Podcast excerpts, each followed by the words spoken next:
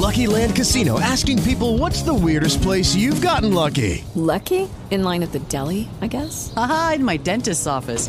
More than once, actually. Do I have to say? Yes, you do. In the car before my kids' PTA meeting. Really? Yes. Excuse me, what's the weirdest place you've gotten lucky? I never win and tell. Well, there you have it. You can get lucky anywhere playing at LuckyLandSlots.com. Play for free right now. Are you feeling lucky? No purchase necessary. Void where prohibited by law. 18 plus. Terms and conditions apply. See website for details.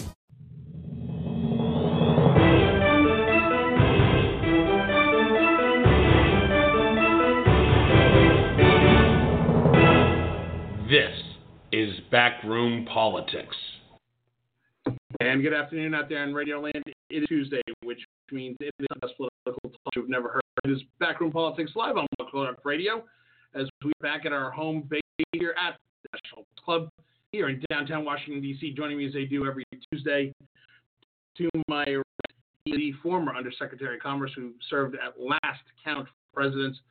He is the former longtime Senate staffer and Washington insider. He is the man that we know as the Honorable Alan Moore. Hello, Alan. Hey, Justin. And here at this club, he is the retired one-star admiral from your United States Navy. He is a man we know, uh, that we know as Mr. Eileen Carradine. He is Admiral Carradine. How you doing? Congratulations to you and Eileen. We'll be here shortly. Joining us from the West Coast, it's almost like we swapped spots. He is the former Joe Biden political auditor He is a long time, just an over around good guy. He is Dan Lipner Esquire. Hello, Daniel. Greetings from the West Coast, I guess. Yes.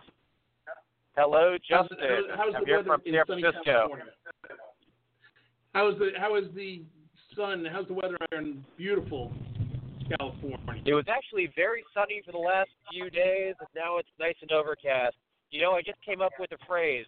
The uh, coldest winter I ever spent was a summer in San Francisco. I just came up with that. I'm, I'm sure you did. Just like priming pump, right, Dan? Yep, I came up with that one too.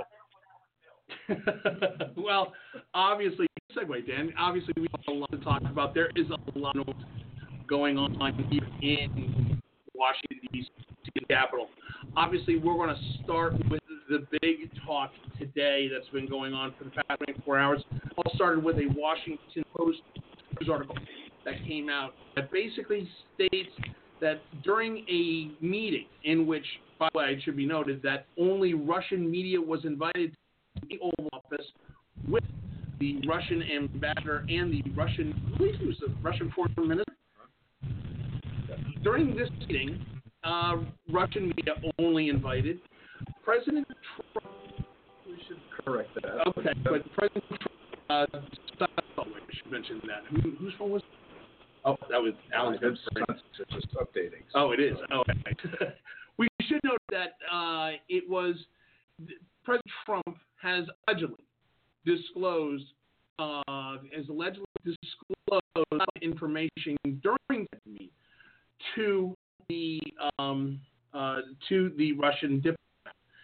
As such, uh, it has since come out today in a Times article that the source was in fact Israel, which calls into so many problems, so many questions from this. But our in-house resident fact checker wants to this. Alan, check this. So, first first point is this report in the last meeting. My understanding of what happened at the White House meeting was there was, photographers who was a government photographer who happened also, unbeknownst to us apparently, wear the hat of the government-run news agency. So, two-headed photographer through some screw up on our part, their part, immediately sent out photos of this meeting that our expectation, the U.S. government side, not not intended to, to go what we let the press in and not our So press there, in. there actually can reports on that because I actually heard reports from uh, sources at the White House that they had that Putin, or I'm sorry, that the foreign minister Lavrov. travels, foreign minister Lavrov, with two photographers. There is one that is an employee of the foreign ministry, and then there is one that is a pool photographer. In this case, it was it identified. The president or anyone from the comms office never went in and said, "Oh, maybe we should include our own media just to balance it." Is the way I've got. So, so to say was that there's a question about whether we let Russian press in and intentionally excluded the U.S. press. I don't think it went down that way. That was the result, and then our our for some reason our White House, notwithstanding the fact that there were all these the photos up on Russian news TV, chose not to release the White House photographs also existed that were taken. Um, But that, that's not the big.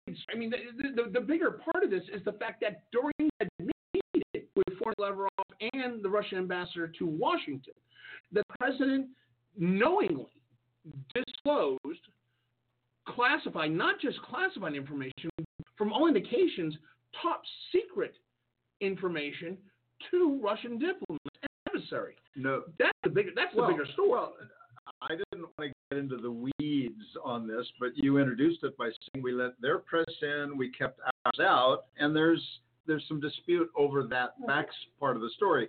You, you when you also said, I think you're being charitable when you say the president knowingly gave this information. The the whole narrative here is that this president, poorly trained, undisciplined, and not necessarily aware of the importance of compartmentalizing There's- and keeping there are stuff so many problems with this. kept kept stuff out. I Uh, that is not an excuse. It's no. scary. It is as scary. hell. You are shaking your head. I, I- I'm shaking my head because one, not knowing is no excuse. There's not an officer in the president's uh, chain of command that would be able to plead ignorance and walk away from this unscathed. This is ridiculous. The president of the United States, for whatever reason, has a penchant for Russia. He basically called these guys in, and I, I honestly, I really don't think he thought any further than the fact that maybe if I, you know, show them how really cool I am, they'll um, Is one of theirs. me as one of theirs. And, and it's it's insane. It's ridiculous. It's immature. I don't think he's in league with the Russians. I think that this is about his own personal hubris, and this is the second or third time this week that he's done within the last seven days he's done something like this. Dan, from a Democratic's perspective, uh, because I want to get into, I do want to get some into the details on this because there's a lot of concern inside the GOP right now. But Dan, I'll go to you on this. When when Admiral Ken talks about a panache or a penchant for Russia, does this start really smelling of financial ties and compromise? Dan, did we lose Dan? We, we've stumped him. Nope, We here I am. Sorry about that. Uh, I'm I'm here. Can you hear me? Dan Litter. The live radio show. Just wanted to let you know.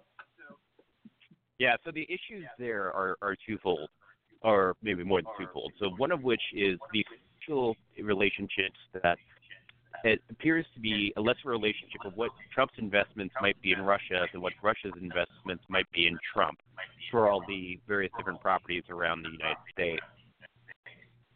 As far as the actual disclosure of the information, I mean, the irony of the Hillary Clinton emails and the security issues there, and now the President of the United States disclosed information that to the Russians that hasn't been disclosed to other American allies is kind of amazing.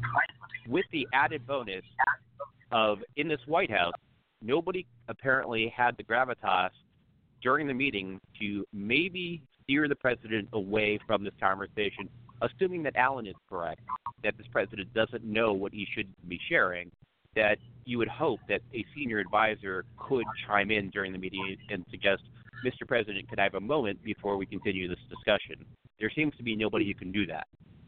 Well, th- th- that's a part of this is because included in this meeting was, in fact, the Secretary, Secretary of State, Rex Tillerson, in this meeting at the House. Uh, this is not that Rex Tillerson and well, the McManus. That's yeah, that's the really scary part of this is that General McManus or McMaster. I'm sorry, I get them confused. McMaster. That the National Security Advisor, General McMaster, and his deputy in there would not just kind of raise a finger and like finger across the neck, you know, cut. That. Uh, but but here's the bigger problem is if this is because really when this came out, I thought, wait a minute, you know what? This is slipping on a banana peel. This is an amateur president with an amateur staff. This is just the president slipping on a banana peel. And, that, what I, the more and more we dive into this, the more and more it realizes Admiral Ken that th- this is actually information that one could compromise our relationship with Tel Aviv and the Israeli uh, Mossad, the Israeli intelligence service, and our intelligence community. On top of that, this is people killed. That that's exactly right. And the bigger problem here seems to be that there does not seem to be someone in the White House who's got the um, the, uh, the organizational courage to basically step up to the boss and say, "Hey, you're you're about to screw up here. Everybody's about getting fired and keeping their job."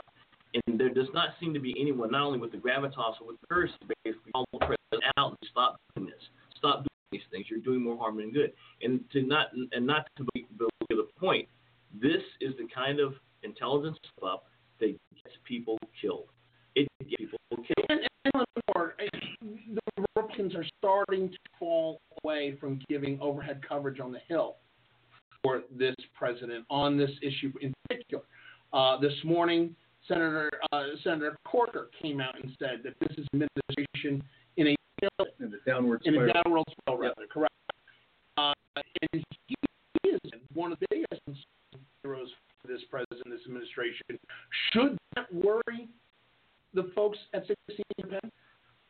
Well, the, the, there's be a worry at 1600. is not among the warriors. He is so, so unprepared to deal with information that he that can affect lives. At least in this particular instance, to be the problem. Now, I don't know if it's real or not. Everybody assumed when they heard this, oh, that must be Israel, which made me think it may not be Israel. They're not our only ally there It with tentacles into It ISIS. doesn't matter. It doesn't matter. I agree. But before we just talk that way as though it's us versus Tel Aviv, I just want to remind us that there's things we don't know. That's quite correct. And the president did not invite Lavrov in. He agreed a week earlier to Putin, yeah, I'll see Lavrov. That's not critically important.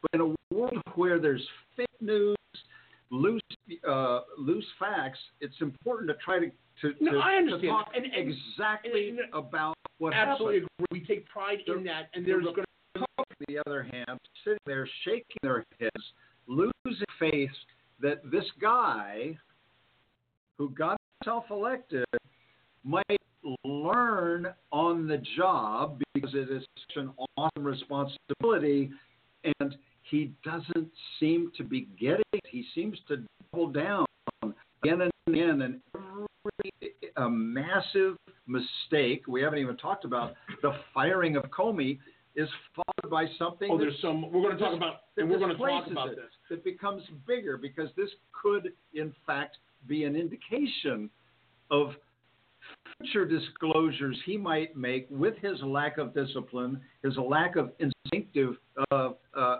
care, and whatever happens on this one, we don't know. But what's the next one? He's about to go off to Saudi Arabia and Israel, and what screw ups is he going to have there? We just had a screw. They just had a screw up today.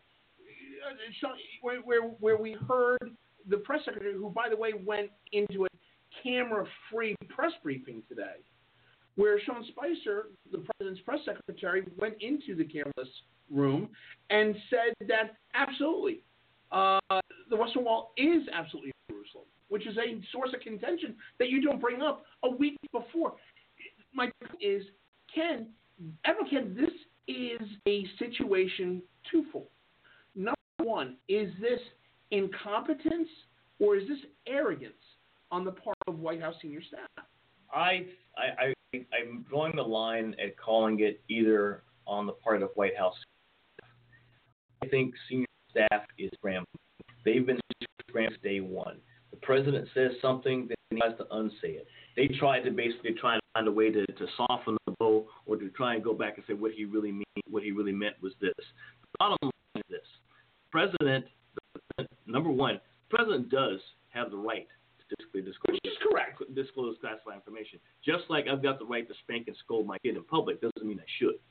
I guess the point that I'm making here is that this White House is the is is if it's in disarray, if it's if it's in chaos, it's because leadership starts at the top. But does the and that's buck really stop Donald Trump in this instance? Yes, Of absolutely course. it does. Absolutely. Absolutely. There, there, you can't blame on staff, notwithstanding the fact that staff is all is, is dealing with rumors that there may be a In total general, general change. Joel over- Change will talk about that. General. McMaster's comment yesterday evening was, I, I, I was embarrassed to be a, a fellow flag and general officer with that.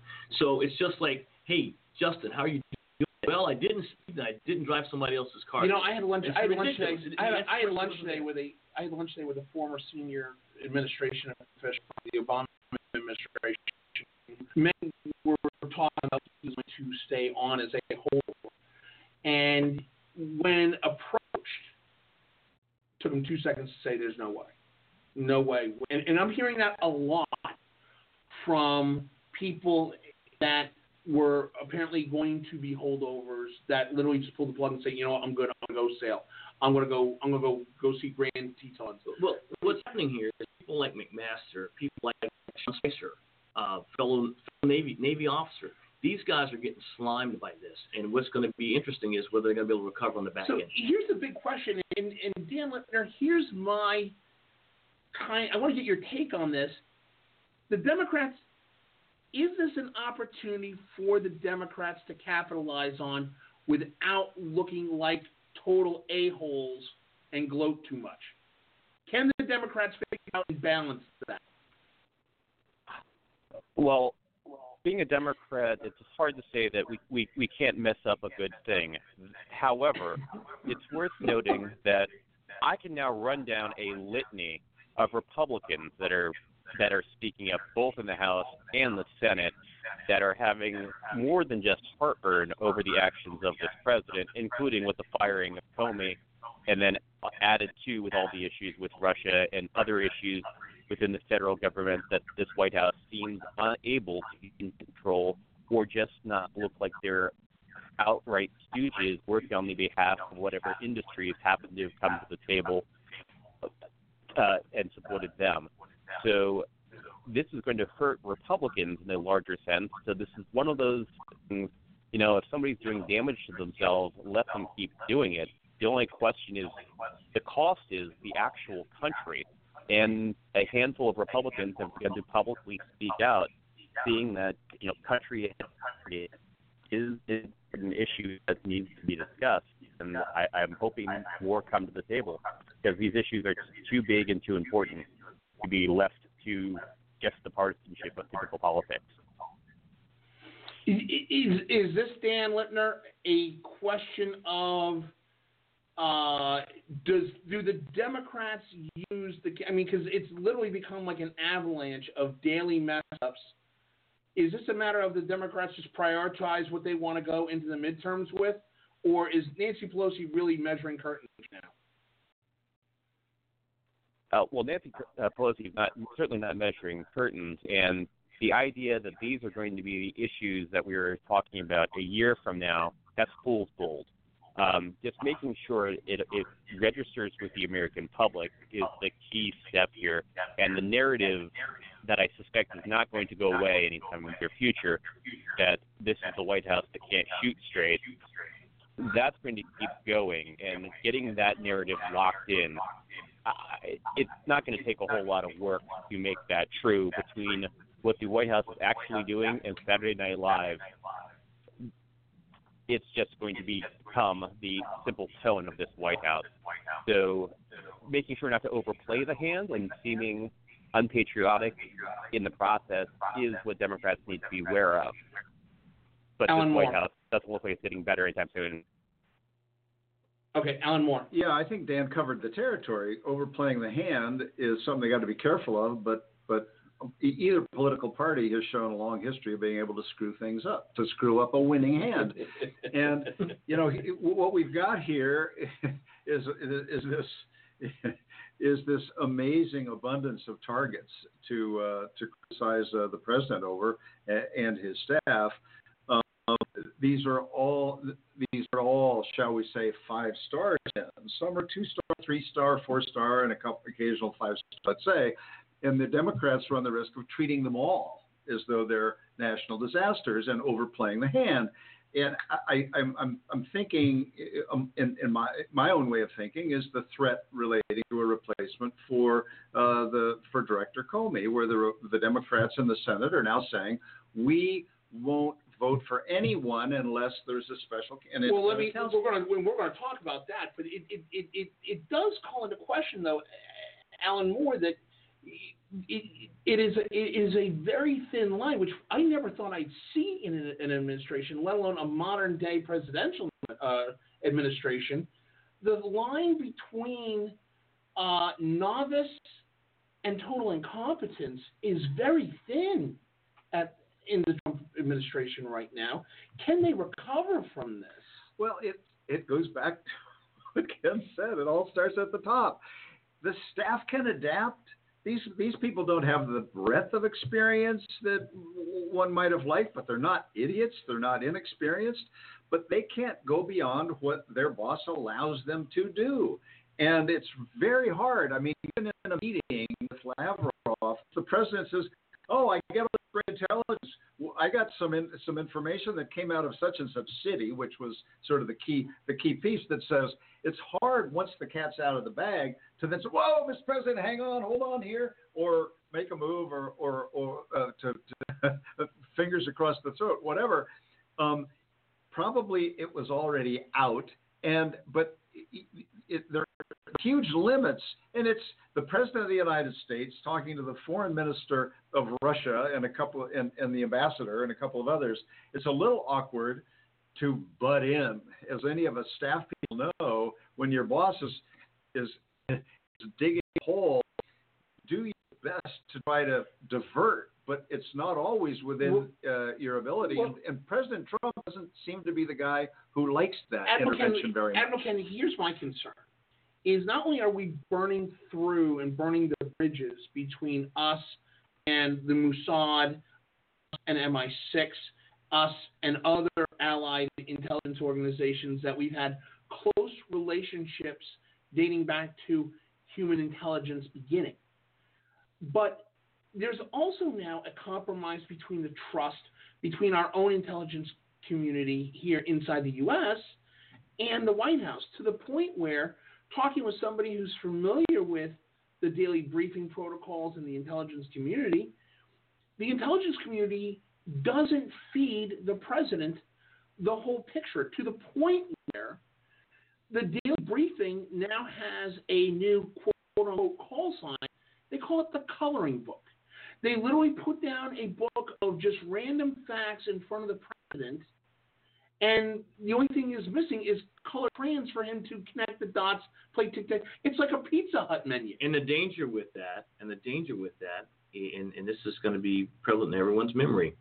So a few years ago, we uh, we erected artificial walls between FBI and CIA and uh, and other government agencies.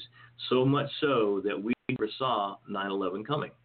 Now it's worse in that the, the, the intelligence community is, is starting to take on the attitude that we can't trust this guy with stuff. Well, this guy, unfortunately, is in the position to basically make the kind of decisions that are necessary to keep us all safe.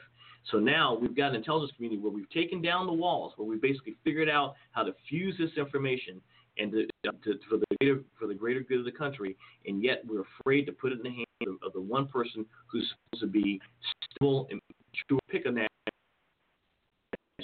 and, and uh, use use it the right way. That's bad. It's real bad. Dan Lerner, I mean, Dan Lerner, I want to go to you, Alan Moore, from a Democratic perspective. It?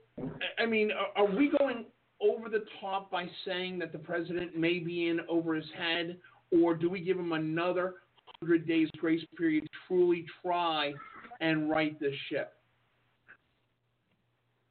I mean, it's not a matter of whether or not we want to or not. Uh, the fact of the matter is, most true thinking, engaged, responsible folks in Washington, and this is a bipartisan statement, have issues with how this president is handling things. And you know, I think I just came up with another original one. He should probably get a plaque on his desk to remind him that the buck stops here. I just came up with that one. You're a lunatic. Alan Moore, I, I want to ask you the same question. At, you know, at what point do we sit there and say the president's in over his head, or do we say, look, novice president, give him another hundred days, big learning curve? No, you don't. It, it, it, there's no magic of the first hundred, the next hundred, whatever. Everyone knew he was in over his head. The question is whether he's going to learn to swim, whether he's going to start figuring stuff out, um, rein in some of his personal tendencies, rely on people around him, um, allow some discipline to uh, to grow and be nurtured, or simply to say, I don't need that. I don't need all briefing books. I'm very smart. I can figure this stuff out. It's not another hundred days. It's it's a day at a time. It's you get through another day. When you know we talk about the relationship with with who whichever country, maybe perhaps Israel, maybe likely Israel, that provided this latest information to their horror. Now he's going to be in Israel within a week. Um, but but and I'm not myself convinced it's Israel. I have my own guess as to what country, but it doesn't matter. The fact is, it was a violation of an understanding among intelligence services. So if you're Germany or if you're Britain or if you're another U.S. ally anywhere around the world, Japan, you say, oh my God, you know, we're providing a lot of information to the U.S. government with this clear understanding that's not been violated. I don't want the United, the American president to take this information that we, Japan, might have about Korea or China, um, or that Germany might have vis a vis Russia. It, it could be anything. It has a chilling effect on relationships that have been built up over decades of trust and confidence we need to have those relationships. People need to trust them. And when the president messes up, we can. There, there's a horror, horrible, horror, horrified response here in America, but rightfully so. But there's this hidden fear around the world that cannot say oh yeah, don't worry, trust them, send, give them everything we've got. They'll be they'll be good partners. Uh, go ahead, Admiral Ken. I, I'm I'm I'm uh I was one of the, the Republicans that that um, that did not vote for President Trump. But when he was elected, I said, you know what? This is the will of the American people. I'm gonna give this guy a shot. Um, I am going to be supportive of him, and I'm going to look for. I'm going to mine for the good, and not um, uh, and not promulgate or celebrate the bad. I'm done. I'll, I'll step out and I'll say it. I, I don't think this guy's got it. I think that if if uh, if if if if he does not get himself impeached in the next year or so, it'll be by a miracle. Well, I, I don't I don't I don't think I, I will tell you right now. I don't think impeachment's an option.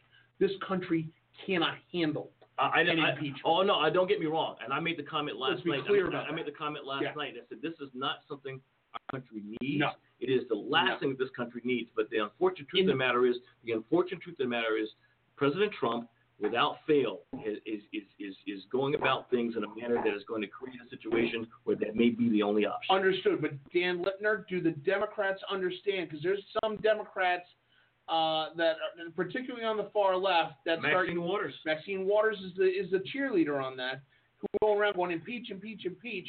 Does she and others on the far left of the party understand that this is not good for the country, and they got to tone down that rhetoric? Um, well, Maxine Waters' uh, audience is Maxine Waters' followers and the people who hate her. She doesn't really have much of an audience beyond uh, the extreme. And so the average American don't know who Maxine Waters is and don't really care. Unless you watch, As unless you far watch, as- Dan, unless you watch, let's say MSNBC on Mondays, Wednesdays, and Thursdays, where she's on all the time. I mean, my God. No, what I'm, what I'm saying is, as far as her rhetoric actually swaying anyone's opinion, it Oh, doesn't it doesn't it doesn't move a needle anywhere. So that said, it depends how you define what the country needs and what the country can stand. And it's also worth noting there are a few ways to remove the president. Impeachment's not the only one.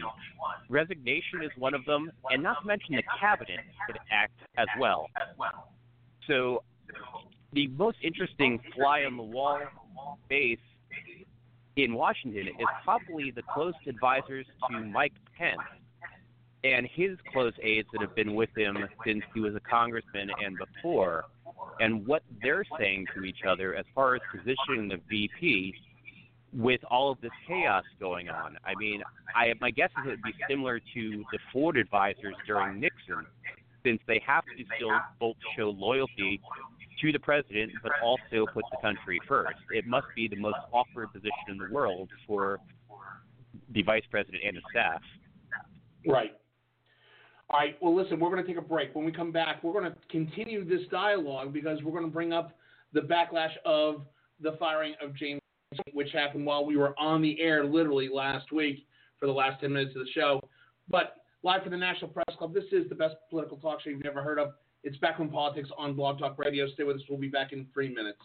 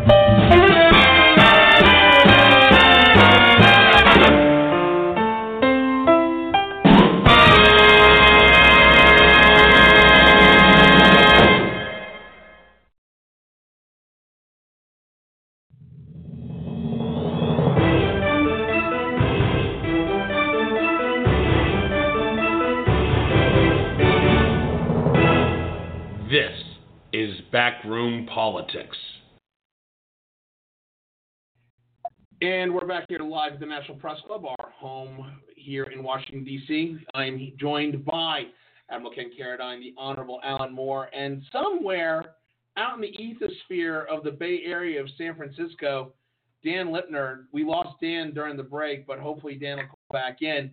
Uh, but that being said, we're going to talk about, in case you missed it, last week's show, while we were on the air, uh, breaking news happened. The president fires the FBI director, now former FBI director, James Comey. And oh, looks like we got Dan Lipner, Esquire, back on the line. Welcome back, Dan. We missed Thank you. you. uh, James Comey gets fired by the president in a stunning announcement that was. Oh, we lost Dan again. So, in, in, in a stunning, stunning turn of events that nobody, apparently nobody saw coming, which was surprising. So many aspects to this story. Let's start with the optics of it. I got to tell you something. Alan Moore, the way the White House handled this was piss poor. The story is that uh, the story is, according to sources I talked to in the FBI, uh, Director Comey was out in Los Angeles talking to a recruiting effort uh, and other field agents out of the Los Angeles field office. They then, uh, as he was talking, a couple of TV screens showed up with uh, President Fire's FBI Director Comey. Pres- Director Comey then looks and says, "Wow, that's pretty funny joke, guys. I, I give you A for creativity." At which time, his aide steps up to the podium and says, "Mr. Director, we have to leave like now." Comey flew out on a government aircraft and the story is, is that the government aircraft was immediately reverted back to D.C. without Comey, leaving Comey stranded out there in L.A. by himself and some key staff. That number one, that's just poor optics. Number two, the optics of the blame game of was it in fact the recommendation of the deputy attorney general to the attorney general and then the president accepting it, or was this the president's mantra all along? There are so many nuances on just optics of this, Alan Moore. How is the president going to be able to straighten the line out on just the optics of this without getting into the, the deep stuff that we'll get into in a few seconds? Yeah. Well, first of all, he did fly back on a government plane. I don't know if it was the same plane or not, but but that's really beside the point. Like before, um, when you make a major decision in government or in, in most enterprises, there's a there, there's the what you decide, and then there's how you execute it. Mm-hmm. The, the the what I think a lot of people would, would people would have to acknowledge and agree that the president has the power to replace an FBI director. It it there was speculation as to whether this might happen from the very beginning.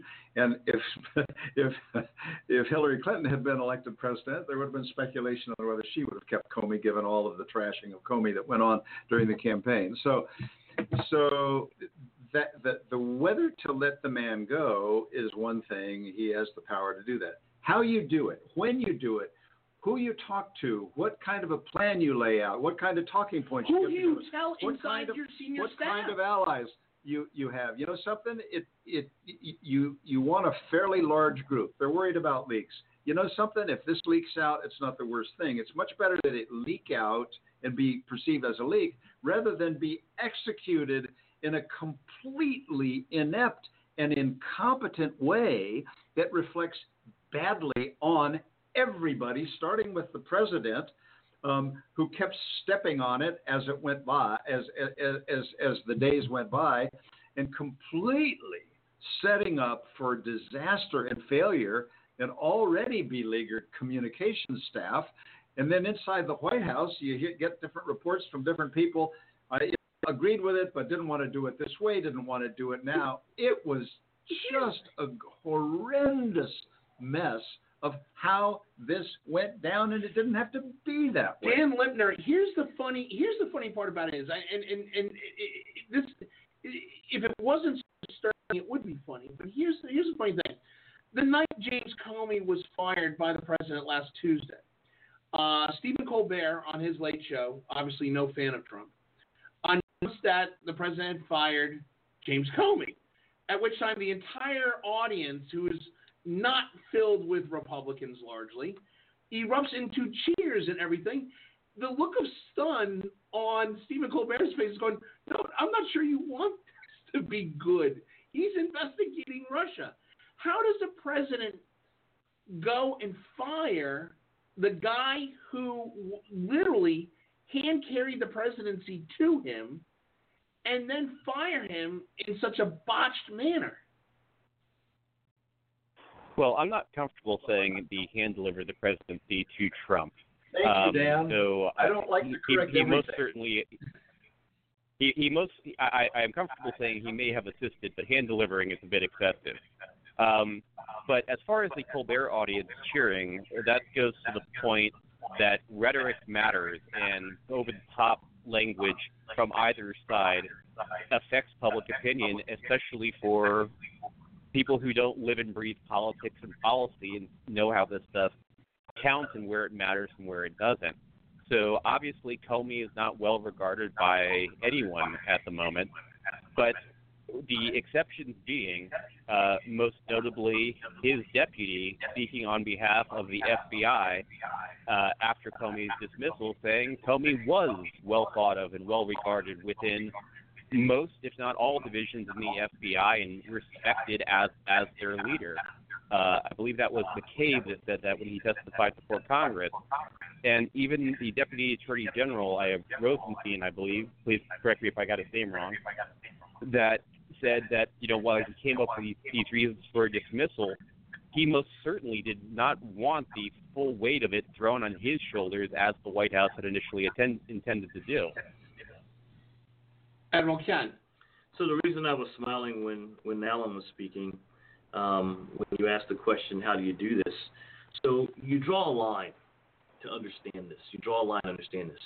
On one side, you've got people like Alan and you and me and Dan that have worked in a professional environment where you you think well, that's arguable. You think about you think about how you basically uh, conduct employee action and the second and third order effects of what that's going to do to the organization while you backfill that person. You, that's that's what a professional does. Right. On the other hand, you take a reality TV star whose mantra is "You're fired," who doesn't worry about the second and third order effects, and that's how you understand how this happened. That's it. It's easy. You know, it's, it's that easy. But, but the, the, the, the not just the optics. I mean, the op, How about the optics of you do this the day before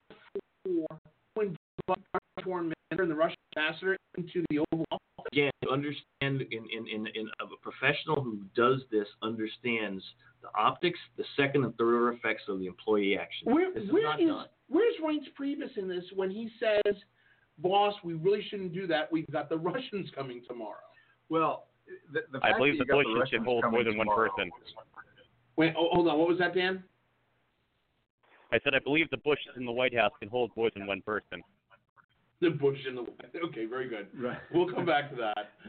So, so it, it, it, it's not it's not those two things per se that are so critical. It's that and everything else that's critical. As uh, as Ken said, you have to think about the entire enterprise. Do you want to send a signal that you are so dismissive of this guy who's devoted years of his life to this job and other jobs in public service that you don't even have the decency to have the chief of staff call him and say, Jim, I'm sorry. We're going to need your resignation. We're going to need to let you go. We want to do this in the right way. Help us uh, not make this a disaster for the FBI. You don't let him be in LA and hear about it on, on TV. You figure out what your talking points are that make that are truest to the facts and make the most sense. You strategize. You spend some hours. You spend some days sorting it out. You don't just do it in the moment. If if the Russians were coming weren't coming the next day, it was still a disaster. That just compounded the problem of of, of optics.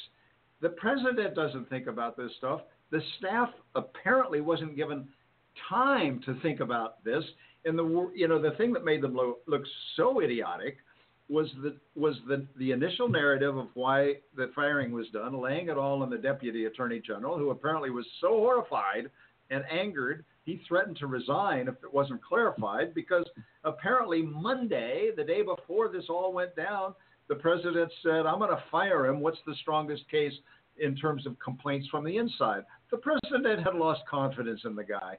The Democrats had been calling, many Democrats had been calling for his scalp. Republicans weren't totally in the tank for the guy, and suddenly he becomes a martyr, a hero. Um, the Democrat hypocrisy is amusing. That's, but that's, was- the amusing, that's the amusing part of this. Dan, how did the Democrats literally take James Comey from pariah to martyr in literally less than 12 hours?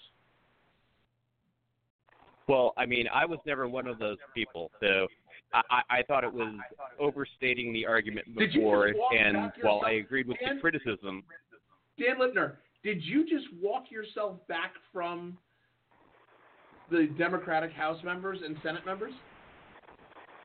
No, I've I've been consistent on, on my opinions on Comey since the start of the any of the Clinton email investigations, and going way back to when he was the Deputy Attorney General under uh, George W. Bush and his little standoff in Ashcroft hospital room. I'm I was a Comey fan. Uh, that doesn't mean I agree with his judgment on some things, but I, I I was a Comey fan, and I think it was irresponsible for some of the rhetoric from from Democrats to be angry about his choices. Absolutely, but for some of the over the top rhetoric, there, there are consequences, and this is one of those consequences for irresponsible language, especially from senior House and Senate leadership. So this stuff matters in the long term. Words don't me just ask you a disappear into thin air; they exist forever. Dan Lipner, let me ask you a question while I got you on. This is we know that this is a president that watches the news cycle very closely every day, twice a day. This is a president that we'll see on CNN, Fox, MSNBC, Chuck Schumer, Nancy Pelosi, Steny Hoyer, etc. All those folks coming out and vilifying vilifying the director, then director James Comey, and then when they fire him, the president is left stunned that they're coming out saying, "Oh my God, this is a national crisis." Do the Democrats have some? Do, do, do the Democrats have some blame to hold here as far as the national perception crisis going on, particularly when it comes to the Comey firing? Possibly a little bit, but the bigger issue is that this president, and there's a portion of the American public, let's be clear here, that only see things in television language and sound bites. And when this president was talking about possibly canceling the daily White House briefing, and then talking about because the ratings the networks are getting from the White House briefing, what are they going to do when they can't make money off the White House briefings? I don't even know where to begin with the president talking about that in, in those kind of terms, as though the issues and the news of the country coming from the White House isn't actually a substantive thing beyond what Jerry Springer ratings would be. So there is some responsibility there, but there is something larger than just the ebbs and flows of the casual observers uh, of public opinion that aren't always the people who pay attention to the ins and outs in government and what really matters. it, it again has it almost seems that going off of what Dan's saying that we in the media have some blame to hold in creating a le- into almost driving the hypocrisy home. I I I don't um, I don't think I agree with that. Why? Um, because the you know by and large by and large the job of the media should be to report the facts and to try and do so without a spin left or right. And we know that not all media is able to do that um, well, very well. Let me, let, me, hold, on really, really quickly. Let, let me let me let me just separate one thing. As, as much as we joke that we are media, we, we are comment we, we are commentary. yeah. We are commentary. We are not reporting. One of the things that we will do is we will comment on breaking news, but we are not driving the That's exactly we are not a news outlet. It's exactly right. And so, you know, the, the issue isn't that the media is bad. The issue is that the information that they get from the White House is bad. On one hand, the president is saying um, he lost confidence. He, he lost confidence in Comey, and so had the FBI. On the other hand, the assistant uh, uh, uh, director of the FBI is saying quite the opposite of that.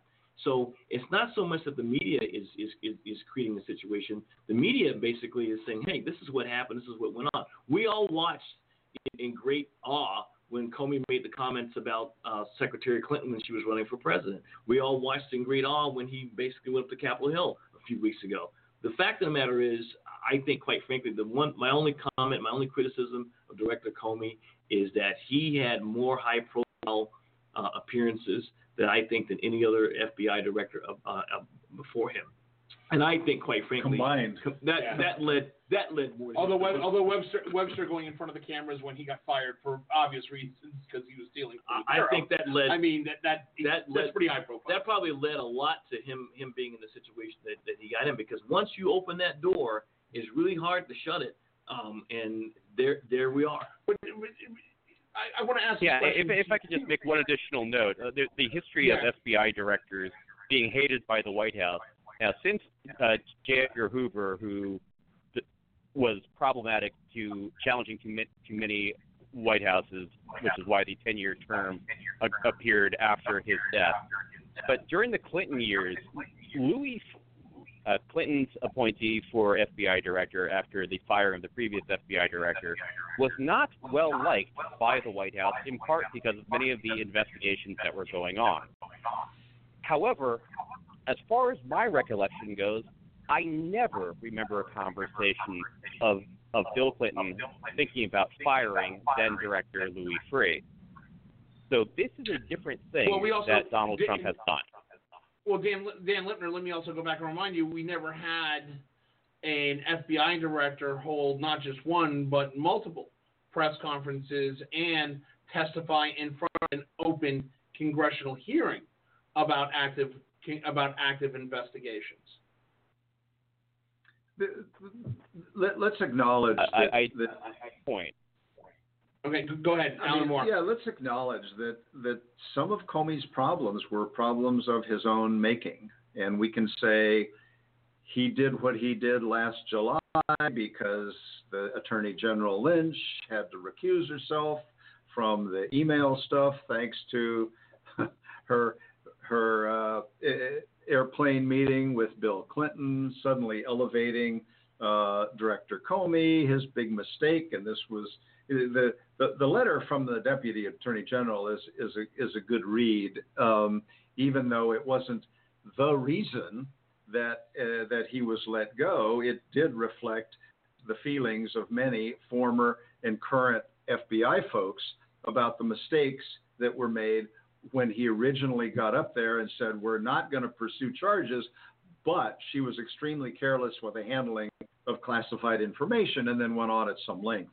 And that made people a little nuts, including other people at Justice, mm-hmm. um, and, and, and rightfully so.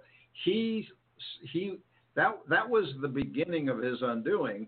And of course, when President Trump at the time said, you know, they they were mostly critical of him for not bringing charges, even though there was this horrible damage done to her reputation by the the the supplemental language that he used, which was unprecedented and extraordinary. Then it set up the situation in October when he reopened the investigation. Then he closed the investigation. Oh, and and and so there Alan was the, the, the, the hypocrisy flying around just this one HR action in the administration. I mean, you look at uh, the Democrats have turned him into a martyr, and the the GOP now vilifies him. You look at the fact that uh, you know lock her up, lock her up. We now see hashtags of lock him up, lock him up. I mean, it, it is just it has literally become a dizzying. It, it, it's like literally sitting on a tilt a whirl and then trying to drink a beer on said tilt a whirl. The, the, you know, the irony here is that if this had been handled by a group of professionals who thought it through, laid out a plan, These are a group of professionals, Alan. These are the people the- who are running the administration. no, no, no. I'm, I'm saying that you, it starts at the top as the way we keep going. The, uh, supposedly, a couple people said, we don't dispute that that he needs to be fired, but not yet. And it's like, we're going to do it. Let's do it.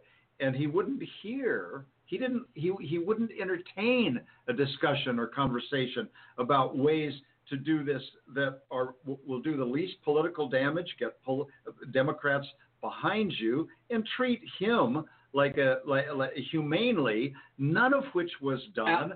All of which fed into a first narrative of why that he completely undid the next day in his television interview with Lester Holt when he not only said, I was going to do this regardless, and when asked, was the Russian investigation part of this issue for you? He said, it was not the, he didn't lead with it. You got to be careful here, be, overstating his obstruction of justice, uh, or, or, you know, that argument, because he said the guy was full of himself, he was headstrong, he was out of control. And in response to a question from Lester Holt, and how about the Russian thing? Was that an issue? Yeah, that was part of it. well, his, again, lack of discipline and sense of understanding, lack of preparation, that's not a place you want to go. All right, let, let's take a break here. Dan, Yeah, and I know let's you're not gonna leave off we're the take a break here rumors of the loyalty list. we're going to talk about that. We're going to take a quick break. When we come back, we're going to continue this discussion on the uh, the Russian question, the backlash from Comey. We've got a whole other hour of material to cover. God, you think this would be a boring show? This is Backroom Politics live from the National Press Club in the heart of Washington D.C., just one block away from the Trump White House on Blog Talk Radio. It is the best political talk show you've never heard of. We'll be back in three minutes. Stay with us.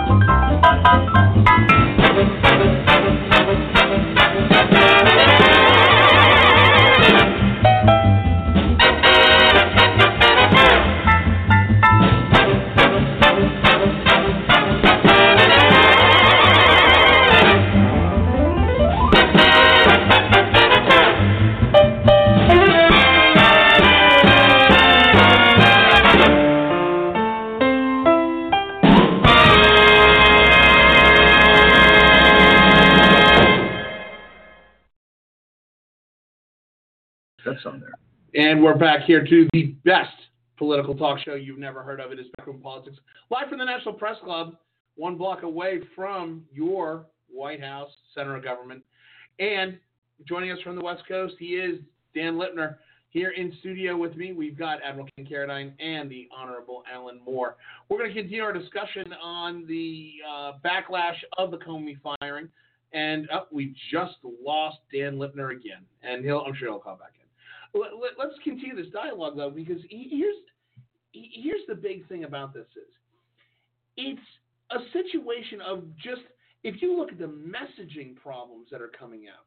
We know that you know when uh, the Trump administration said that uh, Comey had lost all credibility with uh, with uh, the bureau field agents we know that that is consistently not true.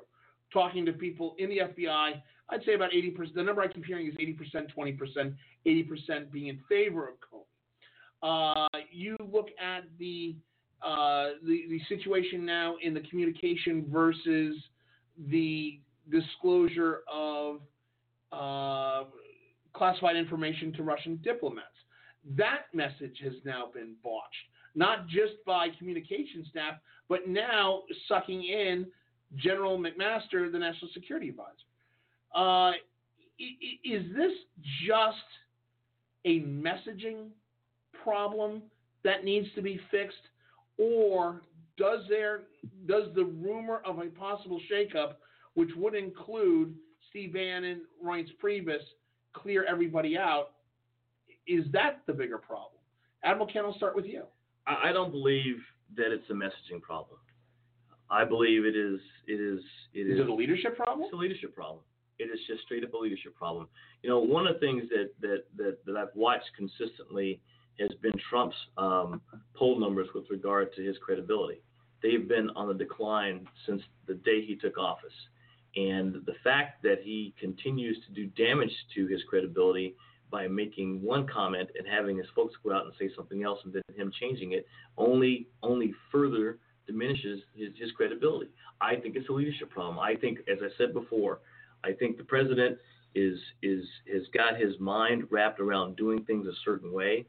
I don't believe that he truly understands how the government works. Um, I think that you know it's interesting that that we've talked about the fact that um, uh, he, the, the president made a comment about uh, the fact that the Russia thing had something to do with it. Well, I think a lot of people have forgotten, at least it appears from, from most of the newscasts, that the whole Russia investigation thing emanated from a tweet that he made about President Obama that we know is categorically untrue.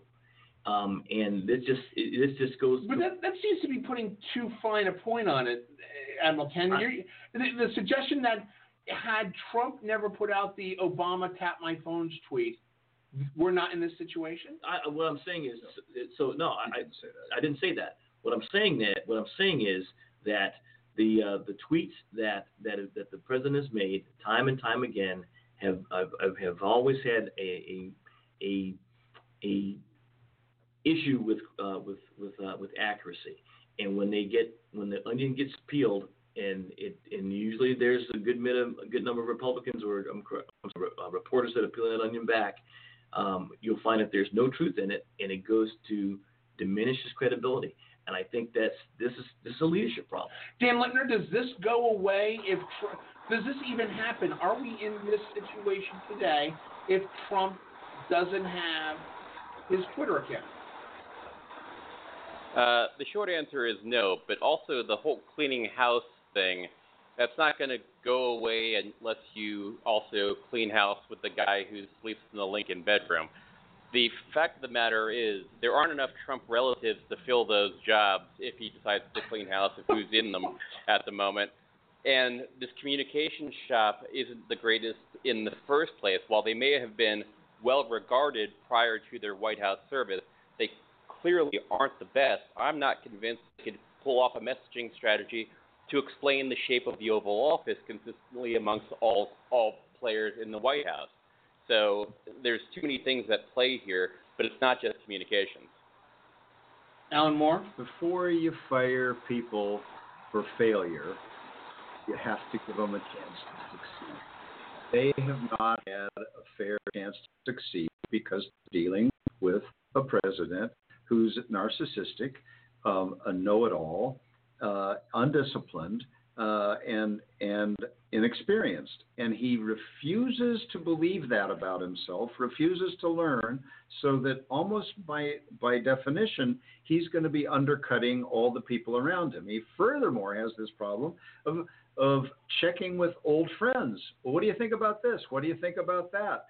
People feed him information independently. There's not a structure. It's not that Reince Priebus doesn't want a structure. The president won't give him, won't buy into, okay, you be the doorkeeper. Let's figure this out. And I want to have access to a lot of people, but we need to do it in a disciplined way. I'm not just going to pick up my phone and call people.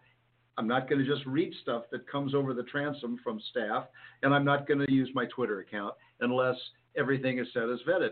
That's the kind of stuff that's needed. You can't blame that on staff. The president is not yet a believer in the need to do that, and until he is, you you it's not fair to blame the staff, replace the staff with with whom, as Dan says. It's not you know it's not so much family members, but who out there wants to come in and get into a situation where you're basically doomed to fail with the mindset of the president as it is today? Admiral Ken. In, in preparing a principal for um, a major event um, like a news news briefing or a speech, um, there's a tremendous amount of time and effort on the part of the staff to one um, make sure that all the facts that the principal needs are, are at the principal's fingertips, that they are they are um, prepared in a manner that he can digest it and be able to um, uh, talk about it in an intelligible manner. This requires time, requires focus on the part of the principal and the staff. I believe that what you're seeing play out right now out of the White House is the fact that the staff is there. President Trump's national security staff, McMaster and his team, sharp, sharp people. They're not stupid. They're not ignorant. They're not incompetent. But the person that they're trying to uh, to help and support is basically putting his hand up and goes, "No, no, I'm going to do it my several. way." I don't think anybody's questioning the, the the professionalism or the qualifications of several of the cabinet members, particularly what we call the Fab Four, that being McMaster, Tillerson, Kelly, and uh, Mattis. The, you know, when you look at the Fab Four, they are pretty much designed and have their holy cabal to try and stave off disaster. Are there are there others that that you know? You look at Steve Mnuchin. You know, Steve Mnuchin is starting to prove, I think, that he can be very capable as a Treasury Secretary. Uh, there are others that we look at Betsy DeVos, eh, probably not the smartest move out there. Uh, and then, of course, the fact that they are still maybe another six. We could go a whole year without having a full slate of political appointees seated in key critical roles inside the administration. But I, it, it does beg the fact, though, is you know which is going to happen first? Are we going to have a disaster of national significance in the White House before we start seeing the president do what we would look at as a traditional administrative should and should? Alan Moore. I don't know. I don't know. That's that's why we have something called religion. People can pray that we don't have a natural disaster. Um, but no, I'm not talking. I, I mean, not a natural disaster. I'm I sorry, hope I- it- I- I- and- a, and I- I a- a national disaster emanating from uh, something that this president does um, out of uh, ignorance, hubris, arrogance, um, the things of which uh, w- that, that he suffers from. Um, we don't know. I mean, he's about to go to Saudi Arabia and meet with the heads of a number of Middle Eastern countries. Then he'll stop by Israel. Who knows what he will say or do that will blow up in his face? We we we, we know that as Ken says, normally you got big meetings. If you're going to go on a foreign trip, you have a big fat briefing book, and it's going to have chapters on the people. Guess what he doesn't have? Chapters. No, no, he'll have it. He just won't look at it. Chapters on the people, chapters on the country, chapters on the issues, and he'll say, yeah, give me a page of talking points. And including in these briefing books is not just background and, and a little history and current issues. There's intelligence things, things to talk about. There's also things to stay away from. And normally, a president is able to compartmentalize. My guess is that what's going on now inside the, the White House and the intelligence community is that struggling with the question can we tell the president everything we have historically told presidents, or do we need to hold some stuff back? It's sort of like, do we want to tell Aunt Sally about what so and so said last no. Thanksgiving? No, because she won't keep her mouth shut. But how do we? Don't tell her. How That's do what I we fear maintain, is going on. But how do we, Advocate? How do we maintain our role as one of the largest, most dominant global economies in the world, a global political power.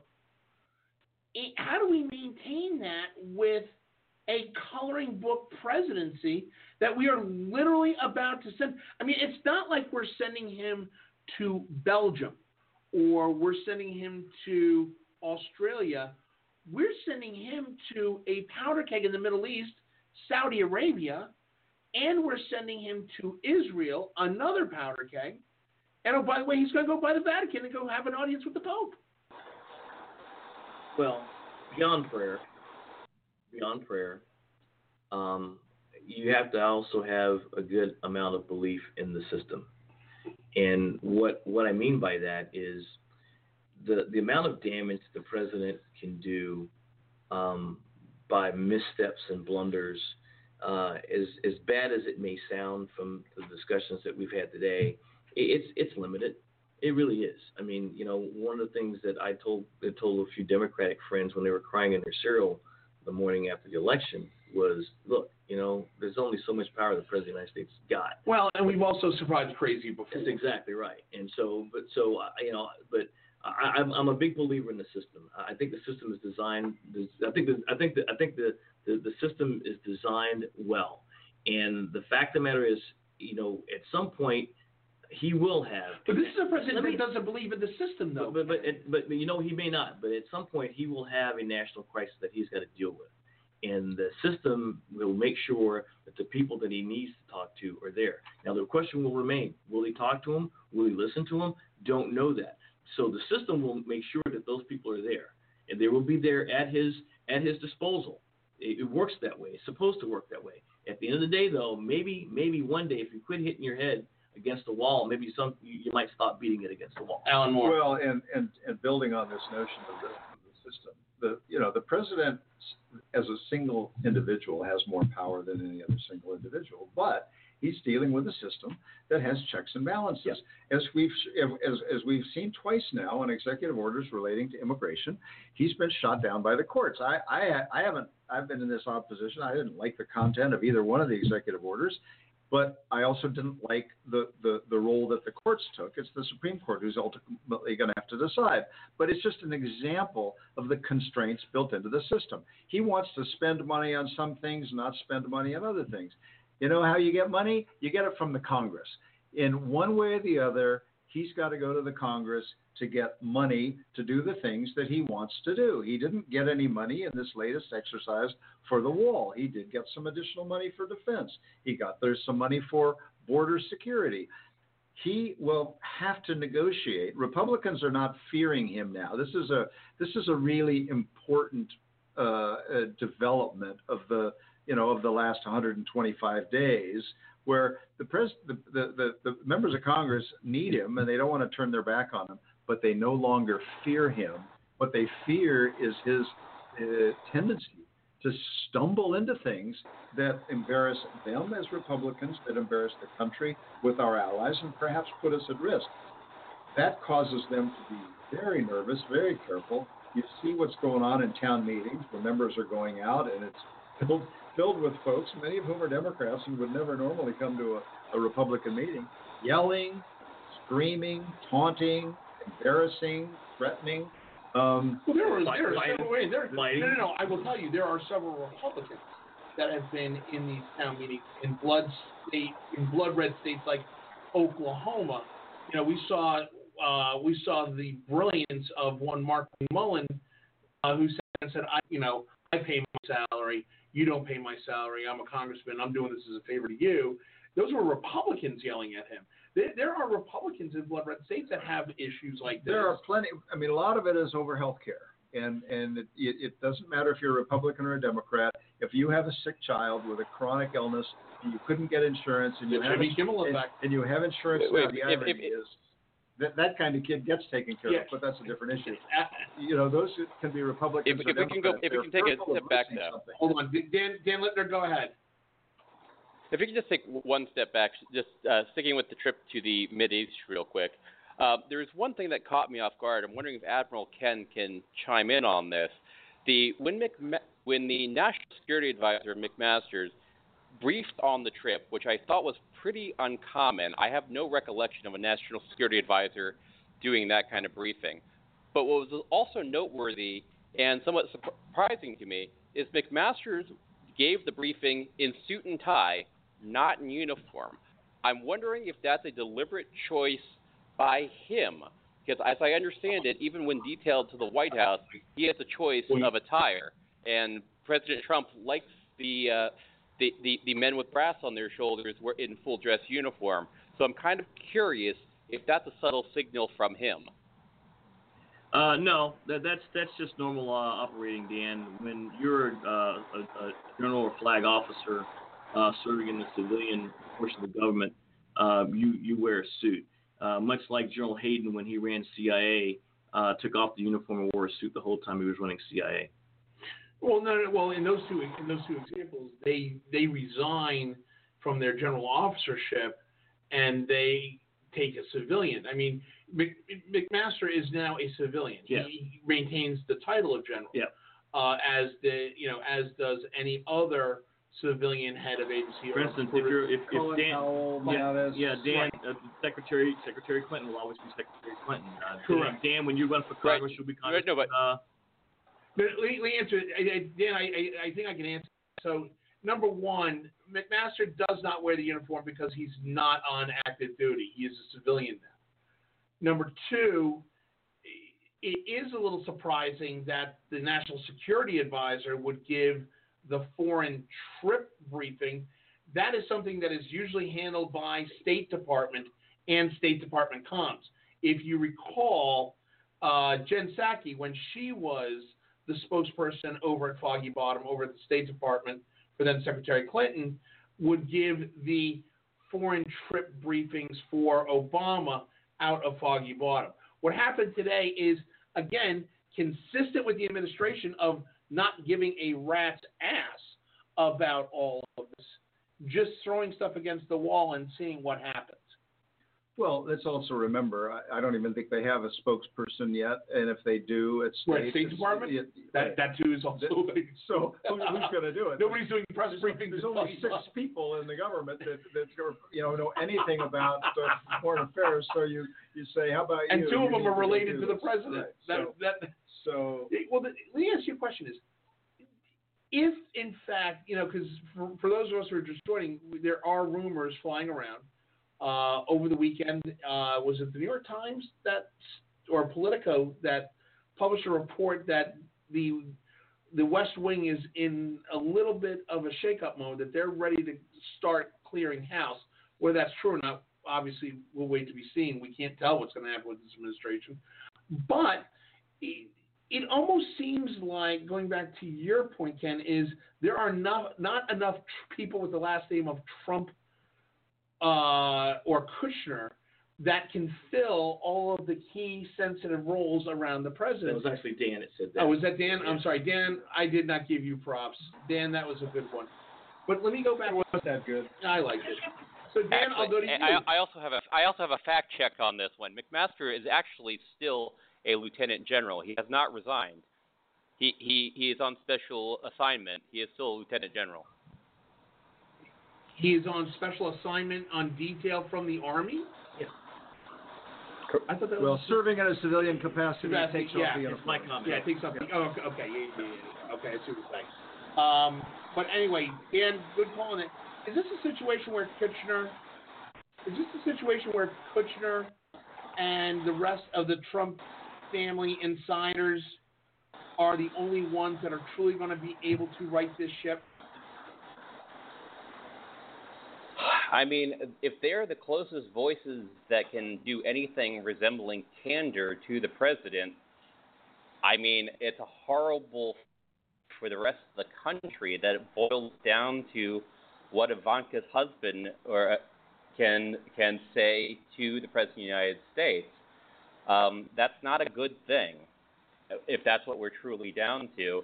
And in which case, the appeal to Republicans in Congress as well as the president's cabinet to speak up and take their oaths to uh, God and country over the uh, oath of allegiance that the president may have requested seriously. Uh, if that's what we're down to, that's truly troubling. Yeah, and let's, Alan Moore. let's not think that we're down to that. It, it it's. I mean, those We're pretty two- darn close, Alan. Well, I don't know where we are. I, I maybe you know things I don't know, but but um, you know, we have a vice president who apparently still enjoys the the president's confidence. You know, but Priebus, Bannon, the the the comms people, we we don't know exactly how the president feels. They're all walking around on pins and needles. Then there's Gary Cohn, who's I mean, he he, he was running uh, Goldman Sachs. These there, there are some grown-ups nearby, um, and Cohn and Jared Kushner supposedly uh, are talking constantly. Um, Ivanka Trump and Dina Powell, Deputy National Security Advisor, are very close, talking constantly. So they're not just solo operators, and they're trying to be loyal. They have some other assignments. It, it what what this White House doesn't need though is a shakeup for the simple sake of shakeup because everything is a mess. When you can pretty much designate most of the biggest problems falling at the feet of the president himself. He has to give people a chance to succeed. He has not been doing that. He undercuts them constantly, and and he's not going to. It, is true. He's not going to clean house, as so far as we can tell, of his daughter or son-in-law. But I think even he would realize, gee, I can't get rid of the top 15 people because who would be here? He could get rid of one or two or three. I don't see him cleaning house all in one fell swoop. I think he would realize if I'm going to replace Reince Priebus, I need to know who I'm going to replace him with and feel comfortable with that. But here's the other problem, just, though. Nobody wants to work for this administration. I'm not saying it's easy. That's my point, though. It's, I mean, even with with the, the Comey situation, there's a way to do these things if you feel a need to. You don't just say, "Reince, you're out," and then say, "Okay, now who are we going to get?" So I mean, does could could we foresee, for example, with the Comey situation, we have a situation where unless you know we've got Democrats now talking about uh, unless you appoint a special prosecutor, you're not going to see an FBI director. Can the Trump can the administration one up them and say, you know what? I'll tell you what, deny a fair vote for your guy, Judge Merrick Garland, because I'm going to appoint him to be the Federal Bureau of Investigation's new director. Is that a possibility? Well, Admiral? I, I think at this point almost anything's possible. Um, I do think, however, um, enough questionable decisions have been made by the White House to where the appointment of a special prosecutor or a special investigator is not beyond the pale. And it goes back to the comment that I made earlier, and that's about the fact that the president, by his own hand, uh, has really, really diminished his credibility. And the the until a good number of the things that are going on um, have got a chance to be aired and uh, aired um, aired aired publicly, uh, I think there will be huge question marks that are going to be remaining. Go ahead, Alan Moore. Yeah, I, mean, I'm intrigued with this with this th- threat from the Democrats. But and you point out an example. Suppose it were Merrick Garland. I don't think it will be. I don't think he's interested. But who knows? Weird things happen. That would be a, a fascinating uh, nomination to observe for a, a short period of time. The fact of the matter is, they don't need any Democrats they'd like to have Democrats that the, the, to to to confirm a new FBI director. The history is that that that, that historically uh, FBI directors get get overwhelming uh, positive votes. That's the kind of vote that should be anticipated. If the Democrats, this could be another case of overplaying their hand. You have to do it our way, or we're not going to do it. So they find a candidate that Republicans, not even all, 50 Republicans will support. They can lose two. 50 Republicans will support. We'll play out the, the clock. They can debate. They can filibuster. We'll end up. We'll end the debate with and, and we'll appoint him on a majority with with a, with a simple majority, as we did with with members of the cabinet. It can be done without Democrats. Do the Democrats really want to go down that road? And the irony is that a lot of Democrats would rather not have an independent counsel because if you have an independent counsel, it reduces the role of the bipartisan intelligence committees, particularly in the Senate. They they want a big role in the investigation. If you create an independent counsel, you will significantly reduce the role Dan, of the of the Senate and House uh, committee investigation. Dan Littner, what say you? I mean, are you hearing Democrats are going to start backing away from the push for an independent counsel or an independent prosecutor? Well, the answer is not right now, because in part it, the question is who the next FBI director is going to be. I mean, let's keep in mind some of the facts behind the firing of Comey was supposedly he had requested more funds for the Russia investigation on Trump, and the money laundering unit within the in the Treasury Department has now begun sharing information with the FBI, also related to the Trump Russia investigation. So, depending on who is at the top of the FBI and whether or not those investigations are believed to cont- allowed to continue going forward unfettered, then that might change the calculus. However, if that changes and the administration looks as though it's continuing to meddle in the investigation, then it then it's a different ballgame. So keeping the ball alive and talking about obstruction or or trying to get a, a special prosecutor appointed is part of that math that you can you can drop those ideas if you get an FBI director that you believe is follow investigations as the evidence leads. So You're- I don't think it's going to go away immediately until there's an FBI director that we know we can trust. And Admiral Ken, you're shaking your head no. Why? Chuck Schumer. Chuck Schumer this Sunday basically said no new FBI director without an independent uh, independent counsel. He said that. And as near as I can tell, near as I can tell, Alan's right. The the the the, the, the, Republicans in in, uh, in the Senate and Congress don't need Democrats right now. But the fact of the matter is, Chuck Schumer is still still the voice of, of the uh, of the Senate Democrats. He still swings a big bat, and, and that guy, the guy's got a got a, a dog, a, a, um, a hunting dog's nose for a All right. So camera. so then so it Well, sounds like to me. Actually, Littner, wait, wait, wait, let me refute, let me refute that. one- Wait, let me refute that one point if I could. We did, even Yeah. though it's on a on a different issue, we did just see a floor vote in the Senate lost by the Republicans because three Republican senators broke. McCain, Graham, and Collins broke. Mike Pence was in the the president of the Senate's chair because it was believed he was going to be needed to break a tie. It was a surprise that the Republicans lost that vote. So these are also independent Republicans that could theoretically also break on issues on the FBI director. Collins, but- Graham, and, and McCain are, are independent-minded Republicans, and there's no reason to believe they wouldn't continue to be on those kind on the issue of the next FBI also- director. Yeah, but uh, yeah, but Dan Lipner. I mean, you also. I mean, if you take into account, there's an additional three, and people like Ben Sasse, for example, and others inside inside the Republican Party and the Senate that could also jump. I mean, we could see as many as six jumping ship on the party line. But th- I want to go back to the original Wait, let's- point. Well, oh, Let's say that the Democrats are not guaranteed to vote in bloc either. No, they no, also that- have independent. I, I also want to say this is is going back to your point is does supporting an independent counsel by the Democrats does that in fact put the Democrats in an awkward position and it could that could that backfire on them? We don't know, but we but just because Chuck Schumer says we're going to oppose doesn't mean he's speaking for all 48 Democrats. That's all I'm saying. That, that- They- true. that, that True. The, the, everybody's going to make their own calculus, and and if and if there's a nominee that that a, that a handful of Democrats really like. I mean, Merrick Garland is just an interesting example because they they've loved that guy for so long. Would there have been some Well, right. Democrats that would say, "Okay, live with it"? Let, us take a, we we're take a we're gonna take a quick break. When we come back, Admiral Ken, you get the first thought. This is the best political talk show you've never heard of.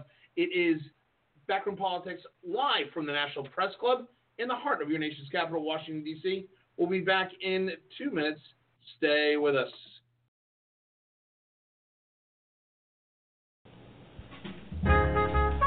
This is Backroom Politics, live on Blog Talk Radio. We'll be back in a few minutes. Stay with us.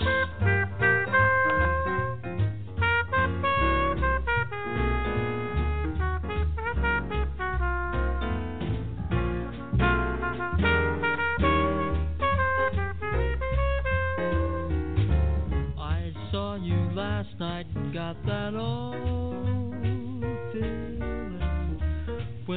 came in sight, I got that old feeling. The moment that you danced by, I felt a thrill. And when you caught my eye, my heart stood still.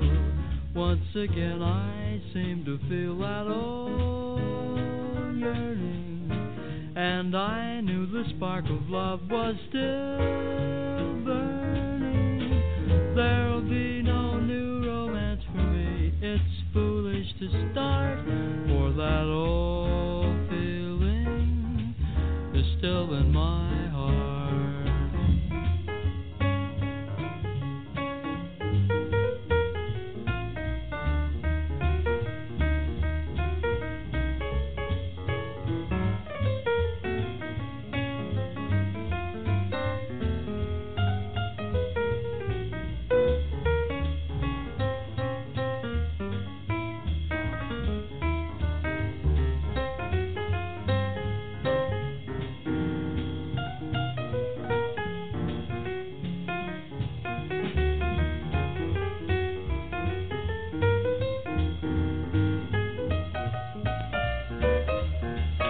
This is Backroom Politics. We'll be back momentarily. Stay with us.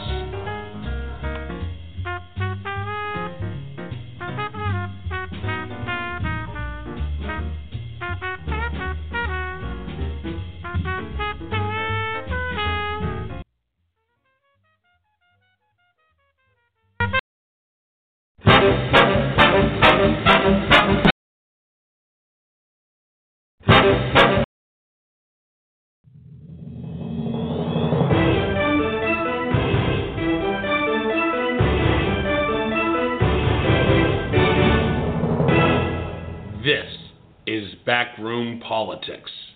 You know something? After 10 years of running this show, you'd figure out that the Fat Fingers would know which buttons to push for the right joiner music. This is Backroom Politics Live on Blog Talk Radio, live from the National Press Club in the heart of your nation's capital, Washington, D.C. Joining me as they do every Tuesday, out on the left coast, live live show. Anytime, guys. live show. Showing pictures of the orange mascot at Syracuse. Uh, joining me as they do every Tuesday on the left coast, we have the man we know as Dan Littner Esquire. And here in studio at the National Press Club, we got Admiral Ken Carradine and the Honorable Alan Moore. Continue our, our discussion here, uh, Dan Littner, let me start with you on the on the West Coast. When we look, oh, I'm sorry, you're right, you're right. I'm sorry, I got I got I got blazed out. Admiral Ken, you get the first shot. So you were you were, you were what's your thoughts? Closing, closing on uh, the, uh, the, the the thought of what Congress is going to do. Um, I think that if these issues with um, credibility, um, missteps, and I'm sorry, no matter how you want to paint it, this this deal with uh, releasing the intel to the Russians was a huge misstep. I think you're going to start to see more people acting like John McCain um, and Lindsey Graham on the Republican side. I think he's going to he's, he's going to very very start losing his base inside of the Senate and the Congress. So that, that's actually a, a very interesting point. Let me follow up on that. Dan Lipner, is there a, a- almost a underlying numbness to or an underlying desire in the Democratic Party to have Mike Pence step up a little bit and get this ship right?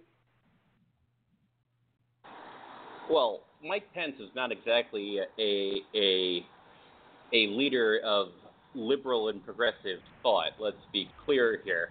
Um, however, the idea of a Mike Pence presidency, at least you know what you're getting, and you're getting a professional politician, and you're not getting things completely out of left field that make no sense to to Democrat or Republican alike. Alan Moore, let me go to you. Is, is there a secret desire in Republican circles to have Mike Pence step up to the gate and get this thing right? Well, I think there are plenty of Republicans who, if faced with a choice between Donald Trump and Mike Pence, would say, everything else equal, I'll take Pence. Donald Trump, however, happened to have been elected, and he is the president. He has a significant following, and I don't see I don't see grounds for impeachment. And we didn't mention that Larry Tribe, the noted uh, Harvard law professor, did suggest that it was time to start thinking about impeachment, all on the obstruction of justice relating to Russia. Wrote a piece on the Post, um, which doesn't you know doesn't generate uh, uh, a lot of interest. And then there's the question of whether you would ever invoke the I think it's the 25th Amendment that speaks to a president's ability to to carry out the office to competence. The, if if a if a president just goes off the deep end psychologically or something, or becomes incapacitated, there are there are provisions. Nobody's expecting that. If Donald Trump were to have a heart attack, and God forbid, by the way, God forbid, God forbid.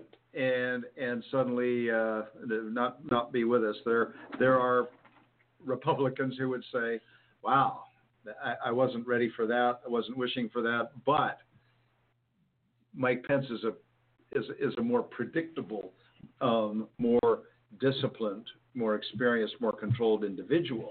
I gotta, I gotta, I gotta text. Hold on, I got, I got, I got, I got to jump in on breaking news right now. New York Times is now reporting that apparently a memo ha- held by James Comey says that Trump asked James Comey, then FBI director, to end the Flynn investigation, which this is now a race to the bottom, Admiral Ken. I mean, what is going to be the subject that's going to tank this administration? If, is it the disclosure of national secrets or is it the obstruction of justice? It'll be obstruction of justice, and, and, and here's why: it's more provable, and you less you you you, you don't have as much um, um, long-term damage to the intelligence community if you do that. The fact of the matter is, you know, question. So one thing we haven't talked about was was, was I mean, this is a big breaking news. One of the questions that we have, one of the things we haven't talked about today was the fact that the president mentioned um, that Comey had better hope without tapes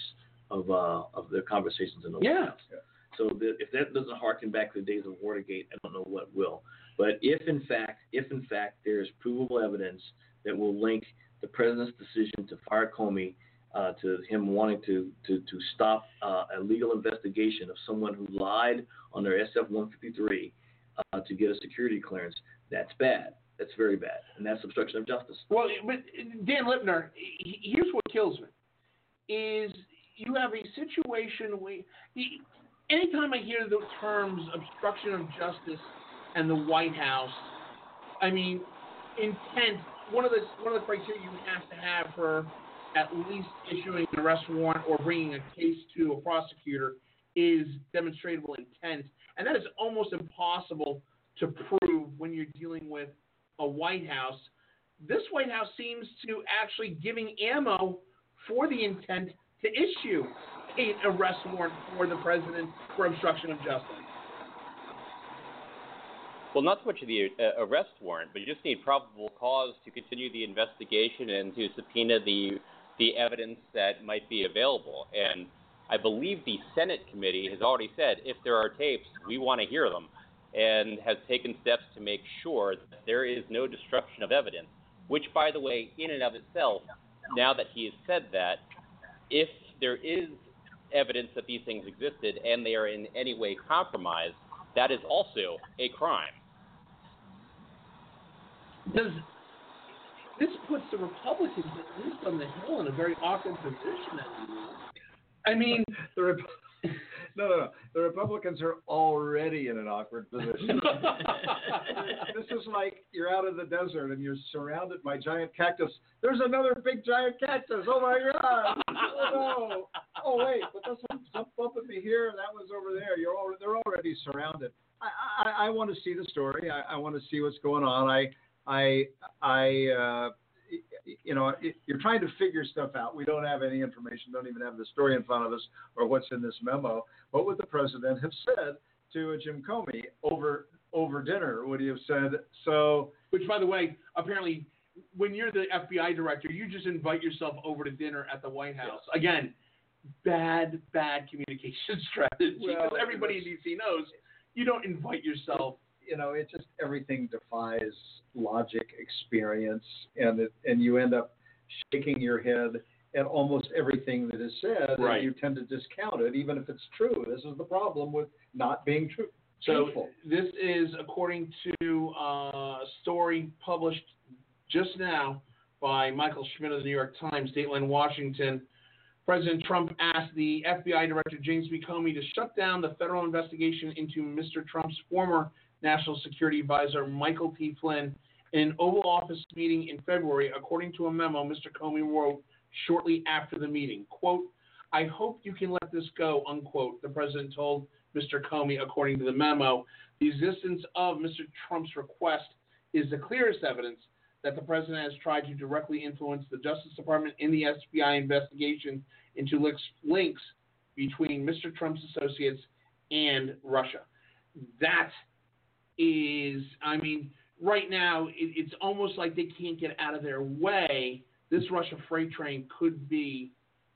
Uh, this could this could cause the president to resign for the second time. And again, in our again, in our millennium, I made the comment before. This whole Russia thing started with that BS Saturday morning tweet about getting surveilled by the prior administration. I mean, I'm sorry. Does he no, not? It started, it started before, that. that. It started before that with Flynn. Yeah, I mean, that, because the, the Flynn stuff. The Flynn stuff was was real. Predated. Ah, you're right. You're I right, got you're surveilled. Right, you're right, yeah, but yeah. but even I was just looking at the same story. The the, the post. Mike Schmidt's a guy that's that's been breaking a lot of this stuff. I hope you can let this go. Now, is that an appropriate thing to say? Good God, no. It's different though, and help me here, Ken, than saying I order you to halt that investigation. Well, what I will tell you that is that in the Navy that I grew up in, mm-hmm. suggestion by a senior is tantamount to an order. Mm-hmm. Right. And Right. and and it's the kind of it's the kind of knowledge, the kind of thing that that a Donald Trump doesn't understand. wouldn't even necessarily know. That isn't to defend his ignorance. No, but let me It's ask let me ask this question. by saying how how stupid can you get to, if you will, order Yeah. And, and, I know you'd like to keep your job. Yeah, but no, but this, I mean, this is this is a you know a few good men situation where you have Jack Nicholson up on the stand and Tom Cruise is cross-examining him and saying, you know, well, if people don't disobey you and you gave an order not to be harmed, why was he harmed? This is the exact same thing. If Donald Trump, if if he tells you to, I hope you can let this go, and nobody disobeys an order from Donald Trump, if you didn't say it, well, why would why would you not do it? It- It's a bizarre situation. But one of the things I do want to point out here is, uh, and it, it, it strikes me that, uh, and I want to go to um, I want to go to Dan Lipner out on the West Coast for this one. Legally, Dan, is is this something that almost begs independent prosecutor at this point? I mean, we are far enough down the road that there is a point of no return to that endeavor. I mean, that question really lies on whether or not the FBI appears to continue to act independent of the White House. If the FBI continues, at, well, the FBI and the Justice Department, um, and we should, it's worth noting that Comey firing and Jeff Sessions' prior recusal of himself from all issues related to uh, the Trump investigation or the Clinton investigation already begs that question whether or not he already violated his own recusal. But as far as the FBI goes, it's unclear at the moment whether or not they're able to continue functioning independent of outside forces trying to quash the investigations. Uh, it seems relatively clear that Attorney General Sessions uh, is compromised. His deputy, a uh, little less clear. While the memo was written and everything we said, and as Alan confirmed, the uh, the threat to resign because he was blamed for the fire of Comey. So there's I mean, is there some any, is there anybody? there still. I mean, let's be honest about this, Dan. Is there anybody, in your legal opinion, that can even handle this case in DOJ with the current leadership? I mean, that's part of the question. I mean, I don't know the, the, the hierarchy of the DOJ well enough to speak clearly to that, other than uh, the uh, Rosenstein, who seems who's been a career prosecutor or a career uh, lawyer at, at Justice, who is well regarded. The question is whether or not he can stand up to a president of the, a president of the United States, and that is not an easy thing. It, the president of the United States is an awesome position that it's not uncommon for people to cower under the weight of just the president's suggestions. So he- Director Comey seeming to push back against it is, is worth noting, especially since he's, he reduced it to writing and thus creating a paper trail of that interaction. Good for him for doing the right thing there and making sure the documentation exists and it exists in real time. That's good evidence. Go ahead, Alan Moore. I'm laughing at, you know, that, that's that's good work. Are you kidding me? You have a meeting like that. You're the director of the FBI. You have a meeting, and the president says, "I hope you can let this go." First thing you do is go back and write that baby down. You get it into Oh, yeah. the record. You get it into the file. You protect yourself and the integrity of your organization. Um, and now we're hearing about it. Um, whether or not there's uh, an independent counsel, it's it's looking more and more like one. Partly because it's going to be the the easiest way to get some of this stuff off the table. Ironically, many of the same people will be doing the investigation. If you have an independent counsel, it's not like they've got uh, you know a hundred uh, uh, staff. They'll have a they'll have a, they'll have a big staff, but they'll mostly come from FBI and, and they'll get guidance from uh, from from career professionals inside the government and former professionals. Um, it's not like there's something magic at at, at, uh, having an independent counsel. The, the real question is whether between the House, the Senate, and the FBI and the Department of Justice uh, uh, Criminal Division that you could get all of this stuff done. I tend to think you can. We've had some really challenging problems with independent counsels in the past, but we may have now gone beyond the, the ability to contain that. And it may be, and the real question is whether some Republicans are going to start saying, for God's sakes, let's get an independent counsel and and move some of the stuff off. We don't want to keep here's fighting that fight. But Ti- here's the Tiffany. Trump Here's- is starting law school at Hold. Georgetown. Hold on, Maybe that's Dan. what she's angling for for her first job. But okay, you know what? You're going in the corner for that one. Goodbye. Um, here's the problem with that. Now you're back on the Dan. Hold on. Uh, the issue though. Is just is a director general, and that is to keep separation from the AG and the independence of the FBI.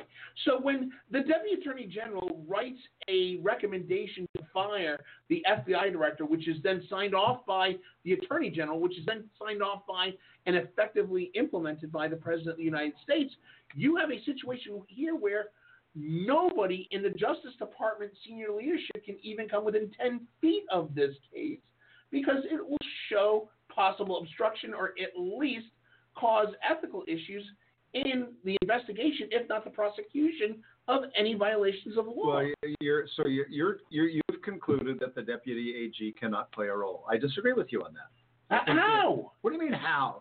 He's the deputy attorney general. He's got a long history. He wrote a memo that said, "Here are the things that Mr. Comey did wrong while At he the was." request of, uh, from, uh, from what our understanding is, a request from the Oval Office to the Attorney Absolutely. General, to, and the Attorney General, the second the Attorney General recused himself, is when the independence of the Deputy Attorney General should have gone into effect. The second the White House called and said, "Give me a reason to fire," Give me the reasons inside the department, and he produced the memo. We've all, I hopefully everybody's read the memo. I have, and it, it, to me, it looks like one could construe that that was offered up at the directive of two people who should have recused themselves from this exact situation. The deputy attorney general had no reason to recuse. This was his job. I, I think he, he doesn't he doesn't take the job and then walk away from it. No, but when He- the when the attorney general who has recused himself from this situation says, "Hey, just got a phone call from the cottage. You need to put this together," and the deputy attorney general says, "Okay, I'll no, do that." No, the deputy was in the meeting. The deputy was at the White House with the attorney general at the meeting. He wrote With the two people who are one who's under investigation and two had to recuse himself. Who's under investigation? The, Tr- no, Trump. Trump is the Trump administration and the Trump organization was under investigation. president the president, told let me three times he's not under investigation. Be careful of your language No, here. no, no, I, no, I'm with you. I'm a with guy you. under No, no, investigation. no, no. He's not let under me, Let me rephrase. I So- agree. So, as far as we know, Yeah. it, it- I, I'm not sure he's sleeping real well with that with that knowledge, or that he won't be under investigation, especially now that we that, that, that he's apparently said, "I hope you can let this go." But I will tell you right now, I think we are at a point right now where if we do not have an independent prosecutor, this is the only thing that will make this administration whole. And as somebody who has literally said multiple times, I wish nothing but success, even though I did not vote for Trump, even though I was a backer of Hillary going into November, on the day after elections, I said I will support. He's the head of my party. He is the duly elected leader of our country. I will support him 100% until he screws up. In order to make this administration whole again, an independent prosecutor is the only way. An independent counsel is the only way to get this thing straight. Period. Eight minutes left in the show. What didn't we cover? Admiral Ken. Well, China um, has not disappeared off the landscape. Uh, President, I think it's Xi, um, went out and made a, a heartfelt um, um, plea. Z, sorry, made a heartfelt plea for um, expanding free trade. And when you think about the the idiocracy of that, it's absolutely amazing. Yeah. Al Moore, what didn't we cover? Well, we didn't talk about North Korea, and we continues to scare the bejesus out of many of us. And we didn't talk about this issue, um, which the president would like to be the main issue over all of the recent events uh, dealing with uh, with with Comey and the Russians. Did not talk about the leaks issue, um, and it's not an irrelevant issue. It's not the main issue, but when you think about the the leaks that just take the Russian meeting, there were a handful of people in there. There were some of the people in there who felt immediately after the meeting that they had to contact the CIA and the NSA and say, "Uh oh, the president may have uh, the president got got a little outside the boundary here and made reference to the, the the city, this this intelligence in the city where it came from." And the next thing you know, we're reading about it in the Washington Post, and just about every other major news organization within an hour has So said, gonna- "We've confirmed." You're gonna you're gonna you're, you're gonna charge somebody inside that meeting for a violation of the National Security Act for reporting the leak that the president violated the National Security Act. It's my hunch is my hunch my hunch is the leak came from CIA or NSA.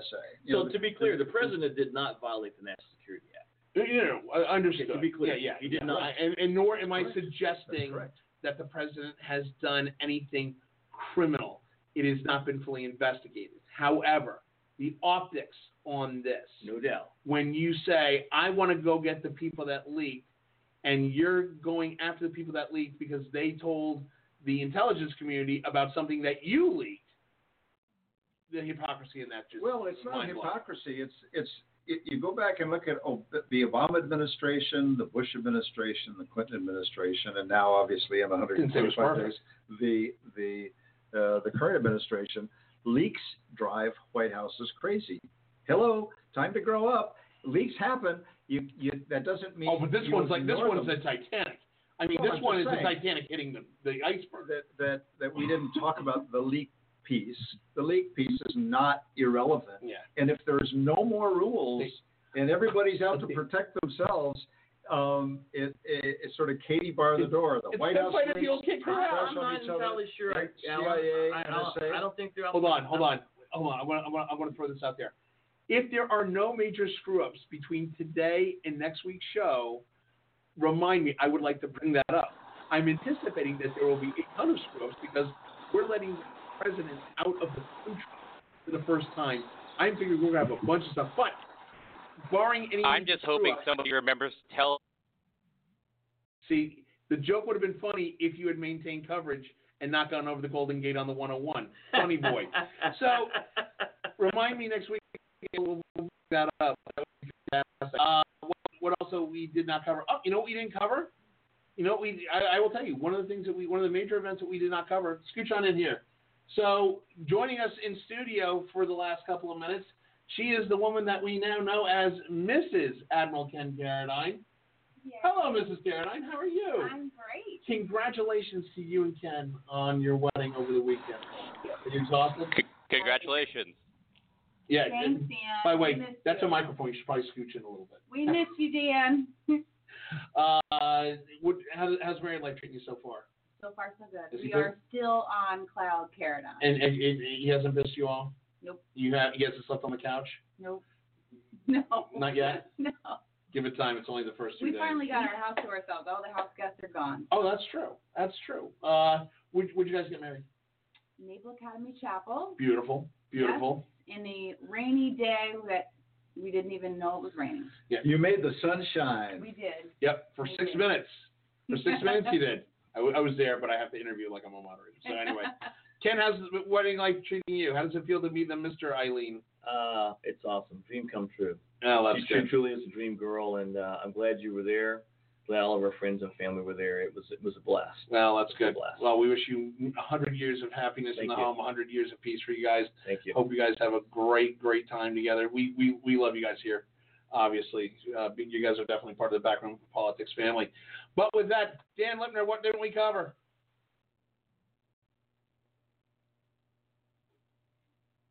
Dan Lipner. You know what? I'm, I'm gonna Dan Lipner. Say goodbye, Dan. Oh, there Goodbye. he is. Dan. Quickly.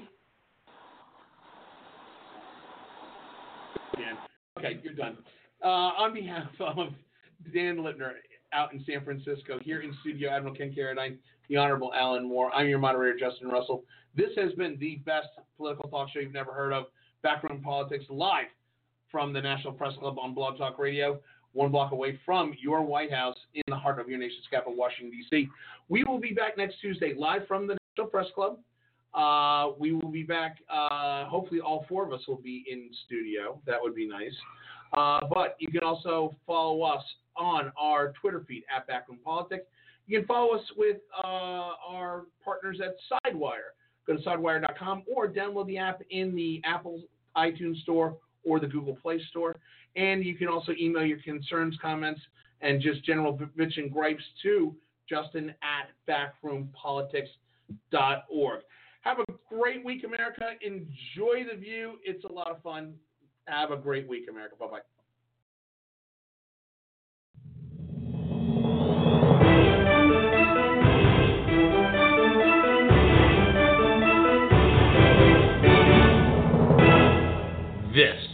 Is Backroom Politics. Lucky Land Casino asking people what's the weirdest place you've gotten lucky? Lucky? In line at the deli, I guess? Aha, in my dentist's office. More than once, actually. Do I have to say? Yes, you do. In the car before my kids' PTA meeting. Really? Yes. Excuse me, what's the weirdest place you've gotten lucky? I never win and tell. Well, there you have it. You can get lucky anywhere playing at LuckyLandSlots.com. Play for free right now. Are you feeling lucky? No purchase necessary. Void where prohibited by law. 18 plus. Terms and conditions apply. See website for details.